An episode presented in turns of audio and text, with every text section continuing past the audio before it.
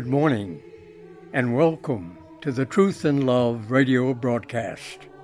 This program has been a part of the Mid South for the last 70 years, faithfully overseen by the Getwell Church of Christ.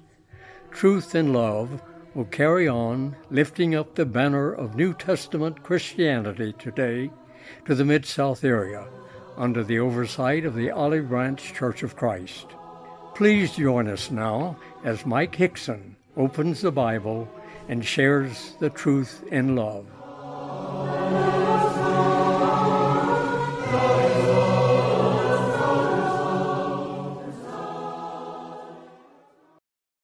We live in a world that is marred by religious confusion.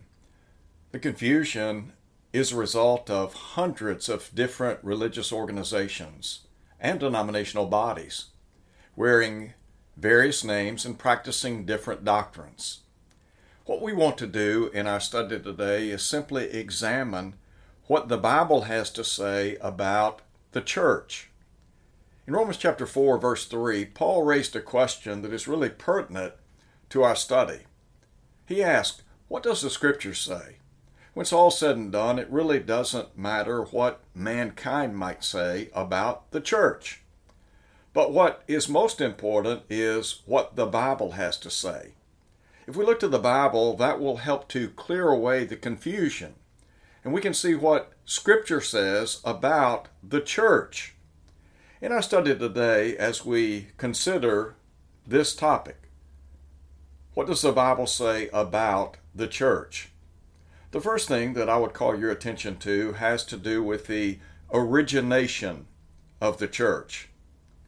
To understand something about the origin of the church, it would be good for us to look to the book of Matthew in chapter 16. Jesus, of course, is in Caesarea Philippi, the northern part of Palestine. On this occasion, he asked the disciples, Who do men say that I, the Son of Man, am? The response was, Some say you're John the Baptist, some Elijah, others Jeremiah, one of the prophets. Then Jesus asked a very powerful question, a pointed question. But whom do you say that I am? And you remember Simon Peter spoke up and said, You are the Christ, the Son of the living God. Jesus then responded to that statement by saying, Blessed are you, Simon Barjona, for flesh and blood has not revealed this to you, but my Father which is in heaven. And I also say to you that you are Peter, and upon this rock I will build my church, and the gates of Hades shall not prevail against it. Jesus, in this context, identifying and telling the world that he would build the church. There are a couple of points of interest in verse 18. Number one, to understand that when Jesus promised to build the church, that he used the singular. He said, I will build my church, not churches, but my church. And then, secondly, to underscore the fact that not only did Jesus promise to build his church, but to note it's possessive in nature. You see, the church belongs to Jesus. He is the one who built it. Not only did he build it, but the Bible tells us that he bought it. He bought it with his own blood. In Acts chapter 20 at verse 28, the Apostle Paul is speaking to the elders of the church from Ephesus. They are in Miletus. And so in verse 28, he said, Take heed to yourselves and to all the flock, over which the Holy Spirit has made you overseers, to feed the church of God, which he purchased with his own blood. What we're saying is the church is the blood bought body of Jesus Christ. It was born and bred in the mind of God. There are some that have the idea today that the church was nothing more than an afterthought on God's part. But that's not correct. No, the Bible teaches us in Ephesians chapter 3, verses 9 through 11, that the church exists in accordance with God's eternal will. God planned for the church. There are those in the world today that see the church as a non entity. I think it's important for us to understand that the church and Christ go hand in hand in the redemptive story. You can't have the one without the other. You remember, for example, in Revelation chapter 13 at verse 8, Jesus is identified as the Lamb slain before the foundation of the world. Now, Jesus came to die for the sins of the human family. He would redeem the human family with his shed blood. But in shedding that blood, the Bible tells us that he bought the church. We are talking about, again, the blood bought body of Jesus Christ. It would be helpful for us to go back and look at Genesis chapter 3, verse 15. Following the fall of Adam and Eve in the Garden of Eden, God began unveiling his redemptive plan. And you remember, God called on a man by the name of Abraham in Genesis chapter 12. Abraham identified as the friend of God. The Bible tells us that God said to that great patriarch in days gone by that through his seed line all nations of the earth would be blessed. The seed that is the promised seed spoken of by Moses in Genesis 3:15 would come through Abraham, Isaac, Jacob. Jacob had 12 sons which later became the 12 tribes of Israel. The Lord Jesus Christ would descend through the tribe of Judah. In 2 Samuel chapter 7, we have David as king. And David, you remember, was told by Nathan the prophet that God would establish a kingdom, a kingdom that would stand forever or never be destroyed. The kingdom that the Lord spoke of in that context, we know it as the church. Oftentimes in Scripture, the church and kingdom are used interchangeably. Now, not every time we read about the term kingdom in Scripture does it relate to the church, but on many occasions. And then you remember in the book of Isaiah, chapter 2, Isaiah saw the church as an exalted mountain into which all nations would flow, envisioning both Jew and Gentile residing in this divine body or institution called the church. In Ephesians 2, verse 16, Paul would say to the saints in Ephesus that Jesus reconciled both Jew and Gentile in one body unto God through the cross God's design was to bring both Jews and Gentiles together in one divine body, one divine institution known as the church or kingdom of God. Daniel, that great prophet of God, Daniel had the opportunity to serve in the court of the Babylonians. And the Bible tells us in Daniel chapter 2 Nebuchadnezzar was on the throne, had a dream, didn't understand the content of the dream. And so Daniel was called upon to interpret that dream for him, and he did so. And the Bible tells us that in that dream, there were four world empires pictured. The first having to do with Babylon, over which Nebuchadnezzar was head. The Babylonian Empire would later give way to the Medes and the Persians. The Medes and the Persians would then fall to the Grecian Empire, which in turn would yield to the Roman Empire. Now, it's in this context that Daniel spoke of a stone cut without hands. I think the allusion there is to the church or kingdom of God. In Daniel 2, verse 44, Daniel said, In the days of these kings, that is, in the days of the Roman kings, the God of heaven will set up a kingdom that will never be destroyed. The kingdom shall not be left to other people, but it shall break in pieces and consume all these kingdoms. And then here's what he said it shall stand forever. Daniel projecting in time the establishment of God's eternal kingdom. As Isaiah said in the long ago, it was to be an exalted institution. All nations would flow into it we turn to the book of Matthew in chapter 3. And the Bible introduces us to the forerunner of the Christ, John the Baptist. And you remember when John the Baptist began his earthly ministry, preparing the hearts and minds to be receptive to the Christ, that John said, Repent, for the kingdom of heaven is at hand. The kingdom that John talked about was the church. And then in Matthew chapter 4 at verse 17, the Lord Jesus, when he began his earthly ministry at about the age of 30, the Bible tells us that he heralded the very same message. He said, Repent, for the kingdom of heaven is at hand. In Mark chapter 9 at verse 1, Jesus said to those who were present on that particular occasion, Verily I say unto you, there are some of you which stand here who shall not taste death until you see the kingdom of God come with power.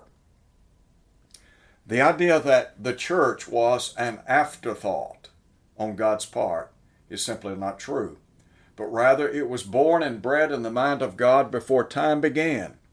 The church and the Christ are inseparable. Jesus Christ is the one who built the church, he bought the church, and then thirdly, it belongs to him. The church does not belong to any one individual, but rather, since Jesus built it, bought it with his blood, it would only stand to reason that it belongs to him. You remember, for example, back in the book of Exodus in chapter 12, God delivered the children of Israel out of Egyptian bondage through that tenth and final plague. And we have here a record of the institution of the Passover.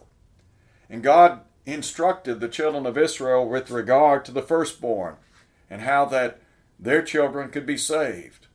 In chapter 13, God said to Moses in the long ago to sanctify to him the firstborn whatever opened the womb.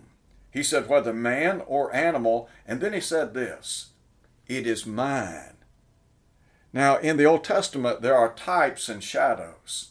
The New Testament correlation to this, I believe, is found in the book of Hebrews, chapter 12, at verse 23, where the writer said to the General Assembly and church of the firstborn, which are registered in heaven. When the writer there spoke of the church of the firstborn. What he was simply saying is that the church belongs to the Lord. We are the church of the firstborn. God has designated us as His. We have been sanctified in Christ Jesus, set apart from the world unto God. That's what Paul would teach in 1 Corinthians chapter 1 at verse 2, writing to the saints in Colossae. You remember he said in the long ago that they had been delivered out of the power of darkness, translated into the kingdom of God's dear Son. It's in that sphere that we enjoy redemption through His blood, the forgiveness of sins. Now, there's a second thing that we ought to consider in our study. First, the origination of the church, but secondly, the authorization of the church. Now, there are those in the religious world today that espouse the idea that the authority rests within the church. And yet, Jesus said this in Matthew 28, verse 18 All authority, all power has been given to me in heaven and on earth. We're talking about the authoritative word of Jesus Christ in Matthew chapter 17 when Jesus was transfigured on the mountaintop. And you remember he was transfigured in the presence of Peter, James, and John. And the Bible tells us that Moses and Elijah appeared on the scene on that occasion. Moses, the great leader and lawgiver of ancient Israel. Elijah, standing for the prophets of God in days gone by. It's on that occasion that we find God the Father speaking from heaven and God said, This is my beloved Son, in whom I'm well pleased. Hear ye him. Emphasis on hearing what his Son has to say. That means that when it comes to matters of faith and practice, I need to be interested in what the Lord says. And not only interested, but I must be willing to subjugate my life to His. You remember Jesus said in Matthew chapter 7, verse 21, Not everyone who says to me, Lord, Lord, shall enter the kingdom of heaven, but he that doeth the will of my Father which is in heaven. The prerequisite to entering the kingdom is to do the will of the Father. Jesus asked the question, recorded by Luke in Luke 6, verse 46 Why do you call me Lord, Lord, and do not the things which I say? In Revelation chapter 22, in about verse 14, John said, Blessed are they that do his commandments, that they may have right to the tree of life and enter through the gates into the city. If we want to go to heaven and be with the Lord one day, we've got to be willing to follow his will. We've got to understand that what the Lord has to say is true. Now, with regard to how the Lord regulates the conduct of the church, you remember in 1 Timothy chapter 3, Paul was writing to Timothy, his own son in the faith. And he said, But if I tarry long, I write these things so that you might know how to behave yourself or conduct yourself in the house of God, which is the church of the living God, the pillar and ground of the truth. Paul was writing to Timothy, and he said that the things that he wrote, the purpose of his writing was so that Christians in the first century might know how to behave or conduct themselves in God's church or in God's house. So, what we're saying is God's Word is authoritative. We're not bound to creeds and catechisms. We're not looking to manuals that have been penned by men, but rather our desire is to simply, humbly accept what the Lord has to say. You know, churches can be wrong but the Bible is always right. Let me illustrate it like this in terms of how the Lord regulates the church today. You remember in Hebrews chapter 9, the writer there said that Jesus is the mediator of a new covenant. If you wanted to ensure that your estate were to be distributed as you envisioned, what would you do? Well, we understand the importance of writing a will. Once our death occurs, that will is probated and then executed. Well, by the same token, when Jesus died on Calvary's cross, his will or new covenant was executed. Today we are under what Paul called the law of Christ, Galatians 6 2. It is identified as the perfect law of liberty in James chapter 1 verse 25. James also identifies it as the law of liberty in James chapter 2 in verse 12. Our goal is to submit again to the authoritative words of Jesus Christ. Paul taught in Colossians chapter 3 verse 17, whatsoever you do in word or deed, do all in the name of the Lord Jesus, giving thanks to God the Father through him. What does it mean to do something in the name of the Lord Jesus Christ. It means to do it by his authority. Now you remember we looked at Romans chapter 4 verse 3 when Paul raised the question, what does the scripture say? It's incumbent on us to make sure that we're trying or that we are following the teaching of Jesus. Paul would say to the church at Thessalonica in the long ago, prove all things or test all things.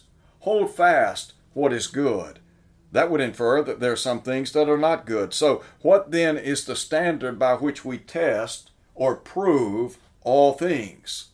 Well, it's not what I think. It's not what the majority thinks. It's not what some denominational creed book has to say. But rather, the standard by which we test everything is God's holy word.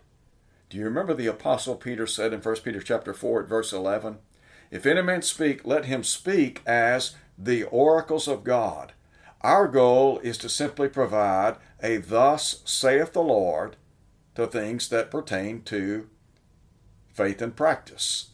God has given us all things that pertain to life and godliness. That's what Peter said in 2 Peter chapter 1 verses 3 and 4. That means everything necessary for a godly life in Christ Jesus has been revealed. We today we follow the New Testament. And by the way, the New Testament is what will judge us one day. You remember Paul in Romans chapter 2 at verse 2 said that we know that the judgment of God is according to truth. Pontius Pilate asked the Lord, What is truth? Jesus answered that in John chapter 17, verse 17, when he said, Sanctify them in truth, thy word is truth. God's word is truth. God's word in its entirety is true, according to the psalmist in Psalm 119. And also to understand that the word of God does not change. In Psalm 119, 89, the psalmist of old said, Forever, O Lord, your word is settled in heaven. We can look at what the Bible has to say about the church and understand that what God has said about the church and the conduct of the church does not change. There is a third important point for us to consider in our study. We've talked about the origination of the church, the authorization of the church, but then thirdly, the organization of the church. The Bible teaches us that from a universal vantage point, there is one head and one body. Well, who is the one head? Well, the Bible says in Colossians chapter 1 verse 18, and he is the head of the body, the church. The who there is Jesus Christ, the Son of God. In Ephesians chapter 5, beginning in about verse 22, you find that the Bible tells us that Jesus is the head over his church. And then the Bible teaches that there is one body. You remember in Ephesians chapter 4, verse 4, Paul would write, There is one body and one spirit, even as you're called, in one hope of your calling. One Lord, one faith, one baptism, one God and Father who is above all, over all, and in you all. All right, here's a question What is the body? In Ephesians chapter 1, verse 22, Paul would say he put all things in subjection under his feet, made him to be head over all things to the church, listen to him, which is his body. The church is the body of Christ. And Paul said that Jesus is the head of the body. How many churches or bodies are authorized to exist according to Scripture? Well, according to the Apostle Paul, only one. Second question how many heads are authorized in the New Testament? How many people or how many individuals are authorized to serve as head over the church or the body? Only one. Now I know that, and this is a historical reality, the Roman Catholic Church teaches that Jesus is the head of the church, but there is a man who occupies the papacy who functions as the head of the church on earth. Please listen very carefully. With all due respect, the Bible does not teach, does not authorize the papacy. You can read your New Testament from cover to cover, and you will never read where God has authorized a pope to sit upon uh, and reign over the church. It's just not biblical. There is only one head and there is only one body. Now, there are denominations that will acknowledge the one head, but they would say that there are many bodies. The Bible teaches that there is only one head and one body. Again, what was it Paul asked? What does the scripture say? What we're trying to do is identify what the Bible says. From a regional vantage point, I can read about the churches of Galatia in Galatians chapter 1, or the seven churches of Asia spoken of by John in Revelation chapters 2 and 3. And then from a local vantage point, the Bible speaks of the church at Philippi, the church at Ephesus, the church at Smyrna, the church at Sardis, the church at Laodicea, and so on. Locally, congregations are overseen by men who meet the criterion set forth by Scripture in 1 Timothy chapter 3, verses 1 through 7. They serve as elders or bishops, pastors. Those terms are synonymous.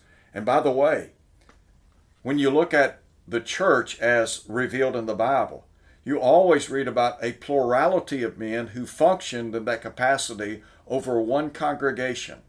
And then in 1 Timothy chapter 3 verses 8 through 13, we have we have a record of the criterion or the traits that are to be identified in men who serve as deacons or special servants. In 2 Timothy chapter 4 verse 5, we read about evangelists. Every person who has obeyed the gospel is spoken of as a member in the church. We're brothers and sisters in Christ Jesus. Every person who belongs to the body of Christ is a member of that divine body. But those who serve as elders and deacons and evangelists, they are special servants. Now, there is a fourth thing that we need to cover in our lesson today. It has to do with the salvation in the church. If you look at Acts chapter 2, we have a template for the establishment of the Lord's church. Again, Jesus promised to build it, He bought it with His blood, it belongs to Him. In so saying that, we look at Acts chapter 2, and Luke records for us the establishment of the Lord's church. We've got the right place, the city of Jerusalem, according to Isaiah chapter 2, Acts chapter 2. The right time frame, the days of the Roman kings. But note, if you would, in the presentation of the gospel of Christ, Peter preached the death, burial, resurrection of Christ. He also emphasized his coronation, the fact that Jesus sits upon a spiritual throne, the throne of David. In verse 36, he said, Let all the house of Israel know assuredly that God has made this Jesus, whom you crucified, both Lord and Christ. The Bible tells us that the word they heard on that occasion convicted them. They were pricked or cut to the heart. They cried out and asked Peter and the other apostles, Men and brethren, what shall we do? Now listen very carefully to what Peter instructed those people in Jerusalem on Pentecost Day to do. And let me preface this by saying, I want you to see what he didn't say. He didn't say, Everyone bow your heads, recite the sinner's prayer, and you'll be saved. No, here's what he said Repent, and let every one of you be baptized in the name of Jesus Christ for the remission of your sins. What was it we said that it means to do something in the name of? It means to do it by His authority. These men were being governed by the Holy Spirit. In Acts chapter 2, verse 4, the Bible tells us that they began to speak in other tongues as the Spirit gave them utterance. The Lord Jesus had told them to tarry in Jerusalem until endued with power from on high. When they obeyed the gospel, some 3,000 people obeyed the gospel on that day. And the Bible says in verse 47 the Lord added to the church daily those who were being saved. Well, what did they do? They believed in Jesus Christ as the Son of God, repented of their sins, and then they were immersed in water so that they might enjoy forgiveness of sin. Jesus said, He that believes and is baptized shall be saved. Mark 16 16. Saul of Tarsus had been praying and fasting for three days. When Ananias approached him, he asked, And now why tarriest?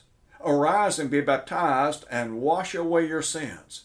Why is it so critical to be a part of the church I read about in Scripture? Because in Ephesians 5, verse 23, the Bible says that Jesus is the Savior of the body. Only the saved are in the church, and the church is comprised of the saved. God bless. Hope to see you back next week. Until then, May the Lord bless you.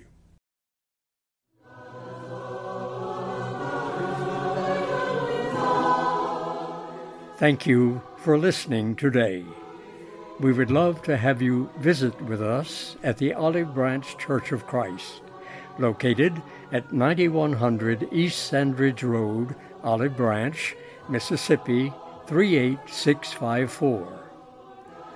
We meet for Sunday Bible study at 9 a.m. Worship is at 10 a.m. Sunday afternoon study is at 1 p.m. Tuesday morning class, Bible class, is at 10 a.m. Wednesday evening Bible class at 7 p.m. Please visit our website www.olivebranchchurchofchrist.org.